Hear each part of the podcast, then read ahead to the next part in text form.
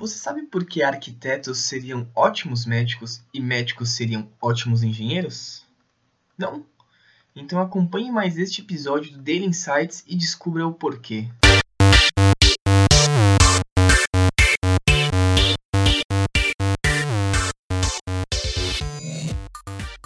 Fala galera, aqui quem fala é Marvin Ferreira e este é o segundo episódio do Daily Insights. Com a primeira versão beta do Daily Insights, eu tive alguns feedbacks muito positivos e isso me motivou a continuar e fazer esse segundo episódio com algum tema recente que eu tenho encontrado por aí, discutido com algumas pessoas. E tem até alguns cases bem legais para citar.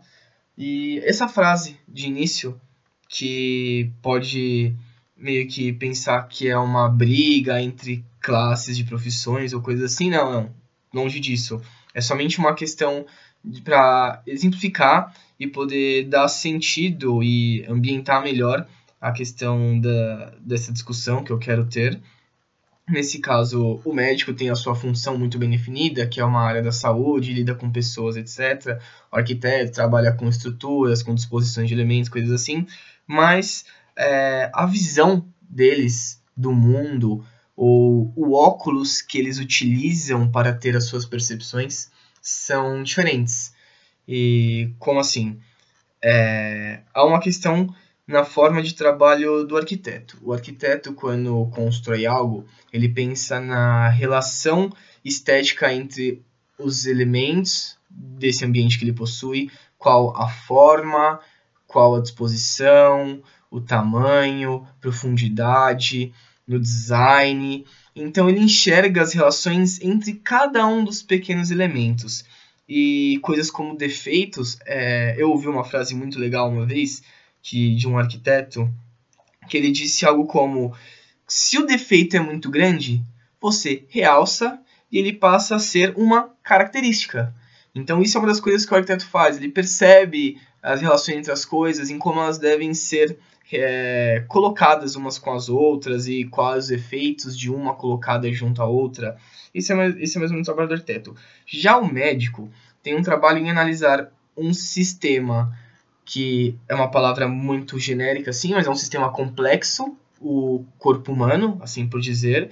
Então, suas relações são muito complexas, porque você tem o sistema respiratório, o sistema cardíaco, é, o sistema é, digestório é, e sistema nervoso, e são, são sistemas que conversam uns com os outros, têm relações muito, muito importantes, um influencia no outro, eles também têm funcionamentos em conjuntos para que se, para que se mantenham é, em pleno funcionamento. Então também há uma proximidade entre a visão do arquiteto da sua função e do médico da sua função ambos, cada um olhando para um ambiente diferente, mas há um pequeno detalhe que eu quero colocar aqui em discussão.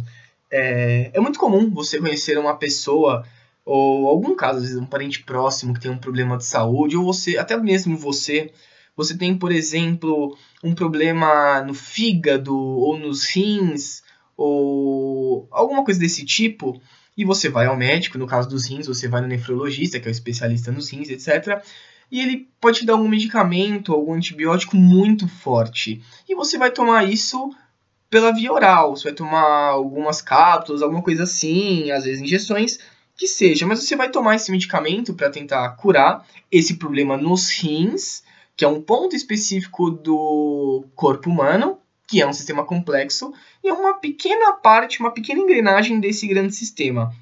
Aonde esses medicamentos para curar os problemas renais que você tem, ou seja lá quais são os problemas, é, esse medicamento pode ser um medicamento forte, então ele vai atacar outros órgãos para processar esse, esse medicamento e colocar ele no seu dentro do seu organismo. Então ele vai onerar o seu estômago, porque ele pode gerar uma gastrite, ele pode agredir as suas paredes estomacais, algo assim. Ele pode fazer com que o seu fígado seja um pouco agredido, porque é um remédio muito forte, um antibiótico que possa causar algum problema ao seu fígado.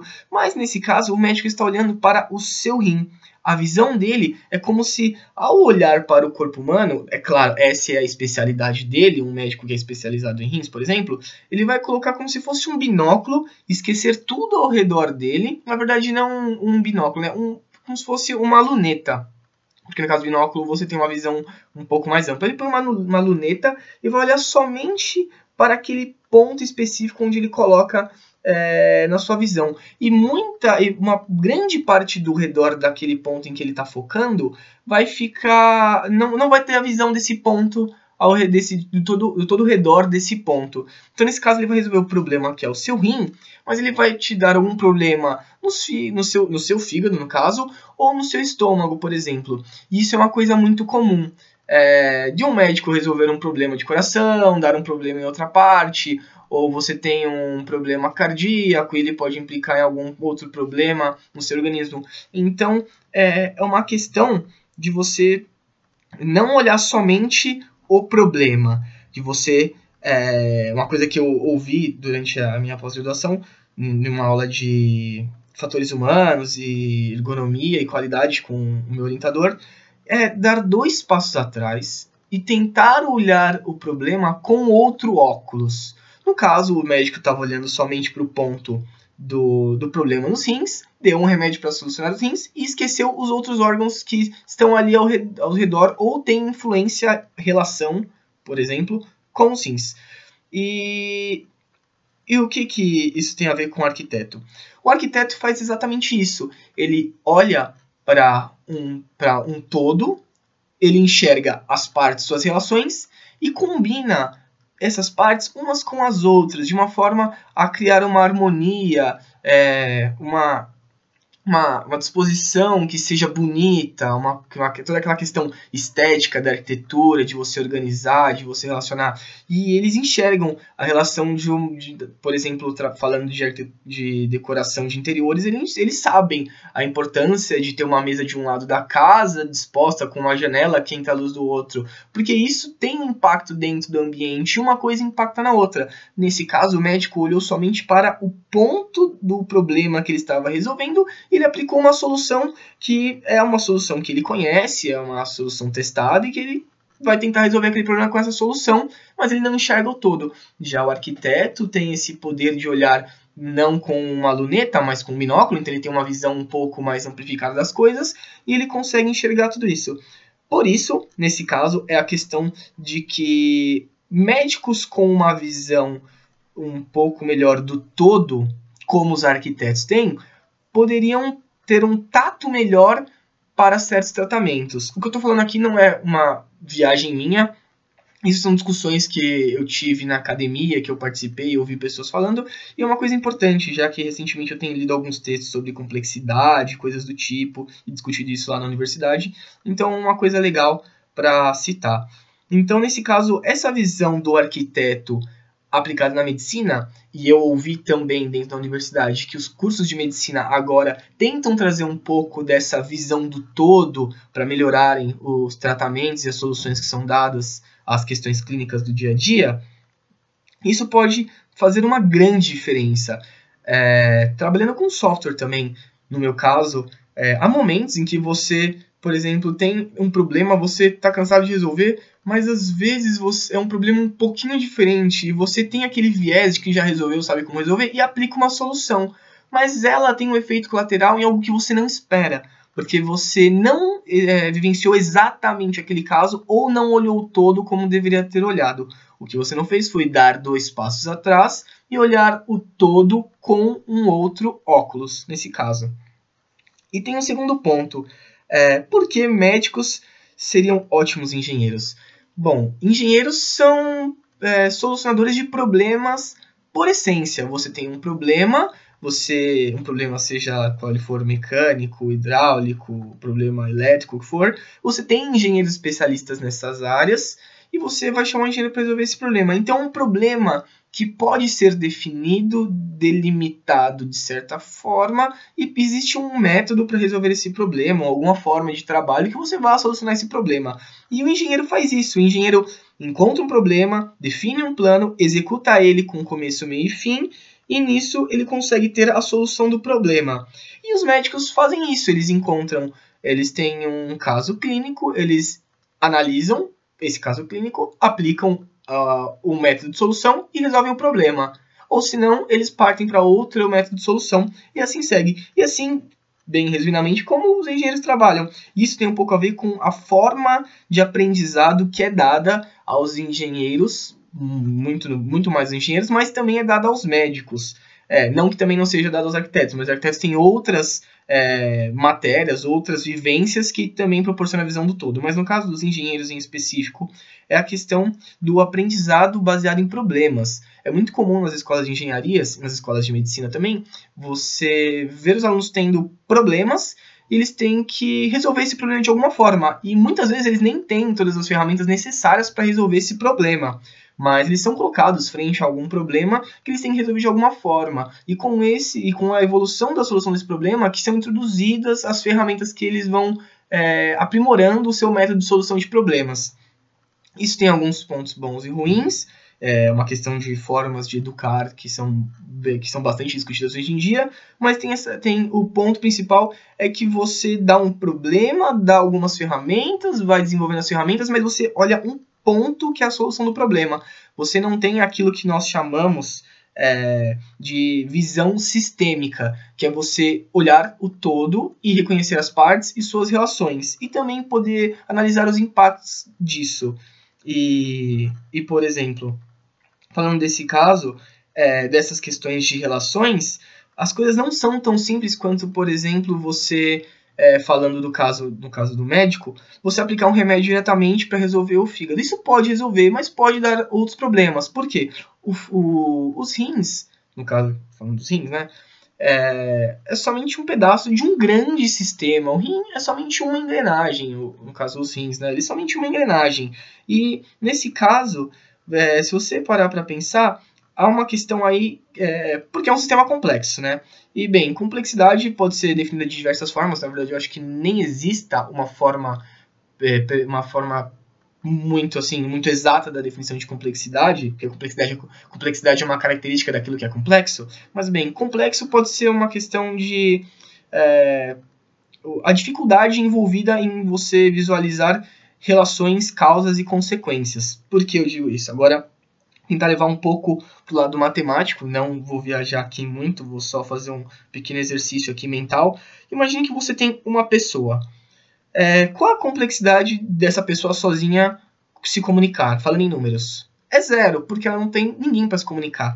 Mas se são duas pessoas, duas pessoas se comunicando, é, a complexidade seria um, porque é uma pessoa conversando com a outra. Você consegue traçar uma linha entre a pessoa A e a pessoa B. Se são três pessoas, a complexidade disso são três, porque a pessoa A vai conversar com a pessoa B, a pessoa A vai conversar com a pessoa C e a pessoa B vai conversar com a pessoa C. Nesse caso, é, três pessoas têm três relações entre si.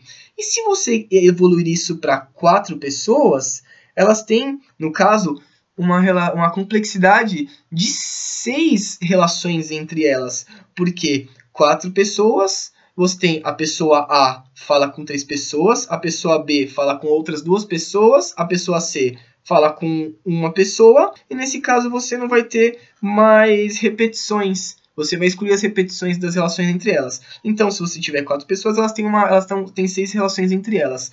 E se você for para cinco pessoas, são dez as relações sem repetições entre elas. Se você colocar isso num gráfico, eu apenas tentando visualizar, que no caso é, é 0, 1, 3, 6, 10, e continuar aplicando isso, isso vai se tornar um gráfico com uma curva exponencial. E é uma coisa complexa, porque conforme você cresce unitariamente esse grupo de pessoas, a quantidade de relações entre elas aumenta de uma forma gigantesca, dificultando muito para quem trabalha com gestão de projetos, etc. É complicado você gerar discussões dentro de um time, tem técnicas para melhorar isso, melhorar a comunicação entre os times, de poder gerenciar isso, mas é difícil a relação entre as pessoas em um time, ou você fazer com que áreas de empresa se comuniquem. E essa é uma das questões principais, é, uma, é um tópico complexo e apenas esse exercício mental, isso pode ser vislumbrado de uma outra forma, com relação a esse mesmo, esse mesmo exercício pensando em pessoas.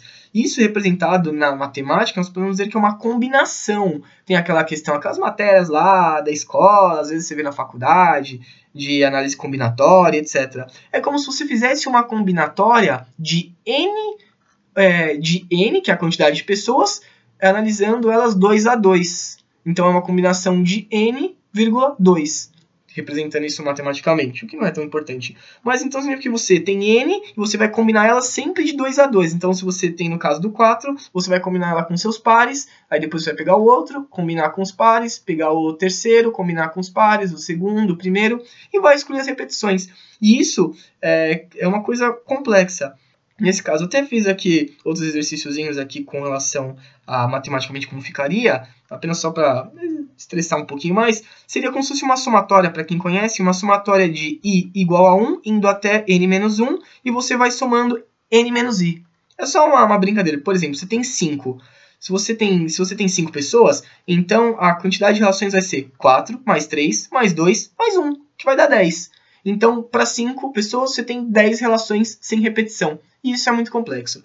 Agora, apenas fechando esse, esse parêntese matemático aqui, que eu acabei me empolgando um pouco, mas voltando para aquela questão. Isso é um ponto, isso é um ponto, uma forma de definir o que é complexo, as relações, o quanto uma coisa impacta na outra. E, e aí tem também essa relação e a visão, sistema que você tem disso é difícil, porque você tem que enxergar todas as partes, que nem sempre é possível, essa questão de dar dois passos atrás, que é algo muito importante. Então, é, a, a mensagem seria essa, no caso de você tentar olhar o todo, enxergar as partes e suas relações.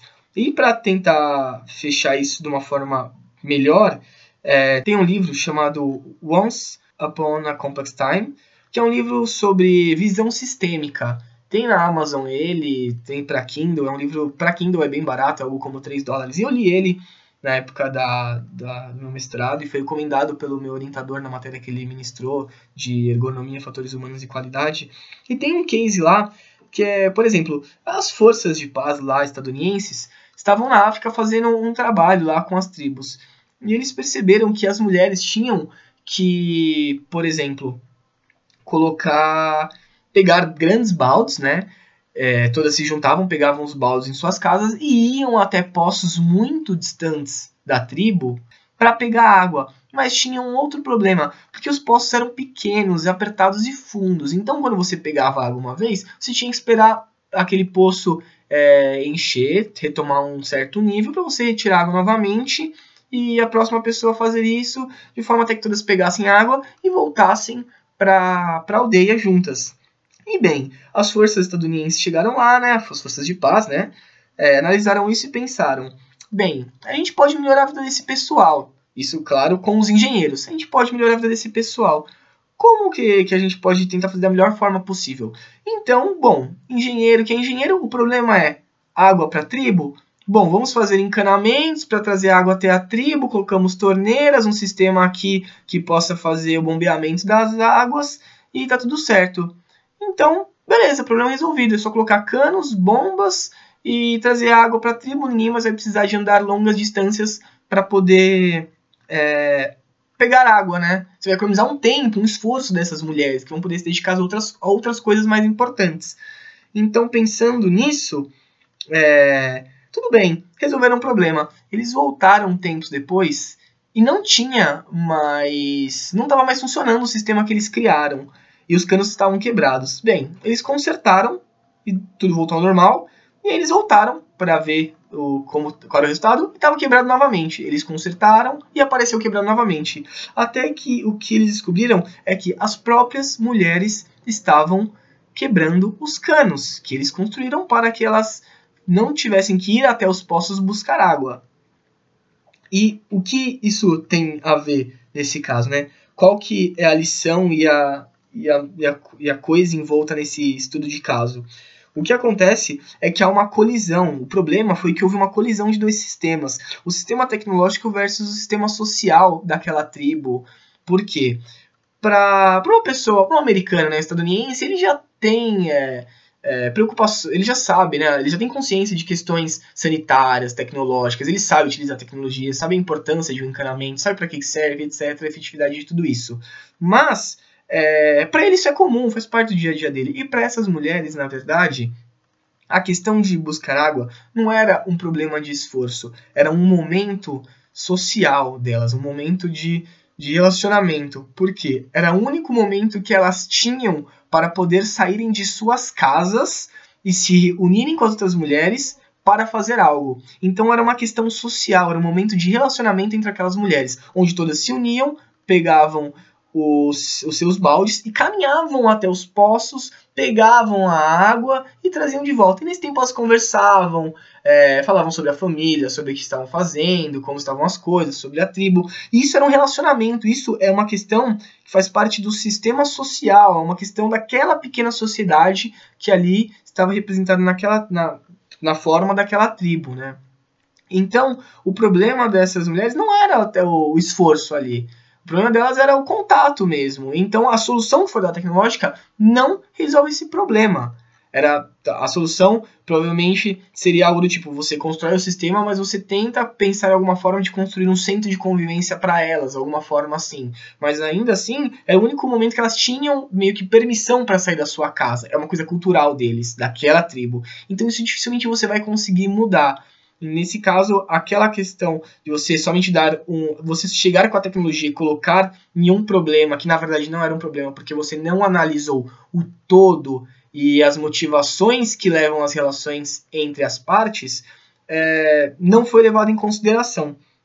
Então, esse é um dos cases mais legais que eu, que eu vi desse livro, né? Recomendo muito, ele é uma leitura curta, são, é um case seguido do outro, são textos curtos, mas bem interessantes, que dão diversos é, diversas visões sobre o pensamento né, sistêmico, o que vale muito a pena.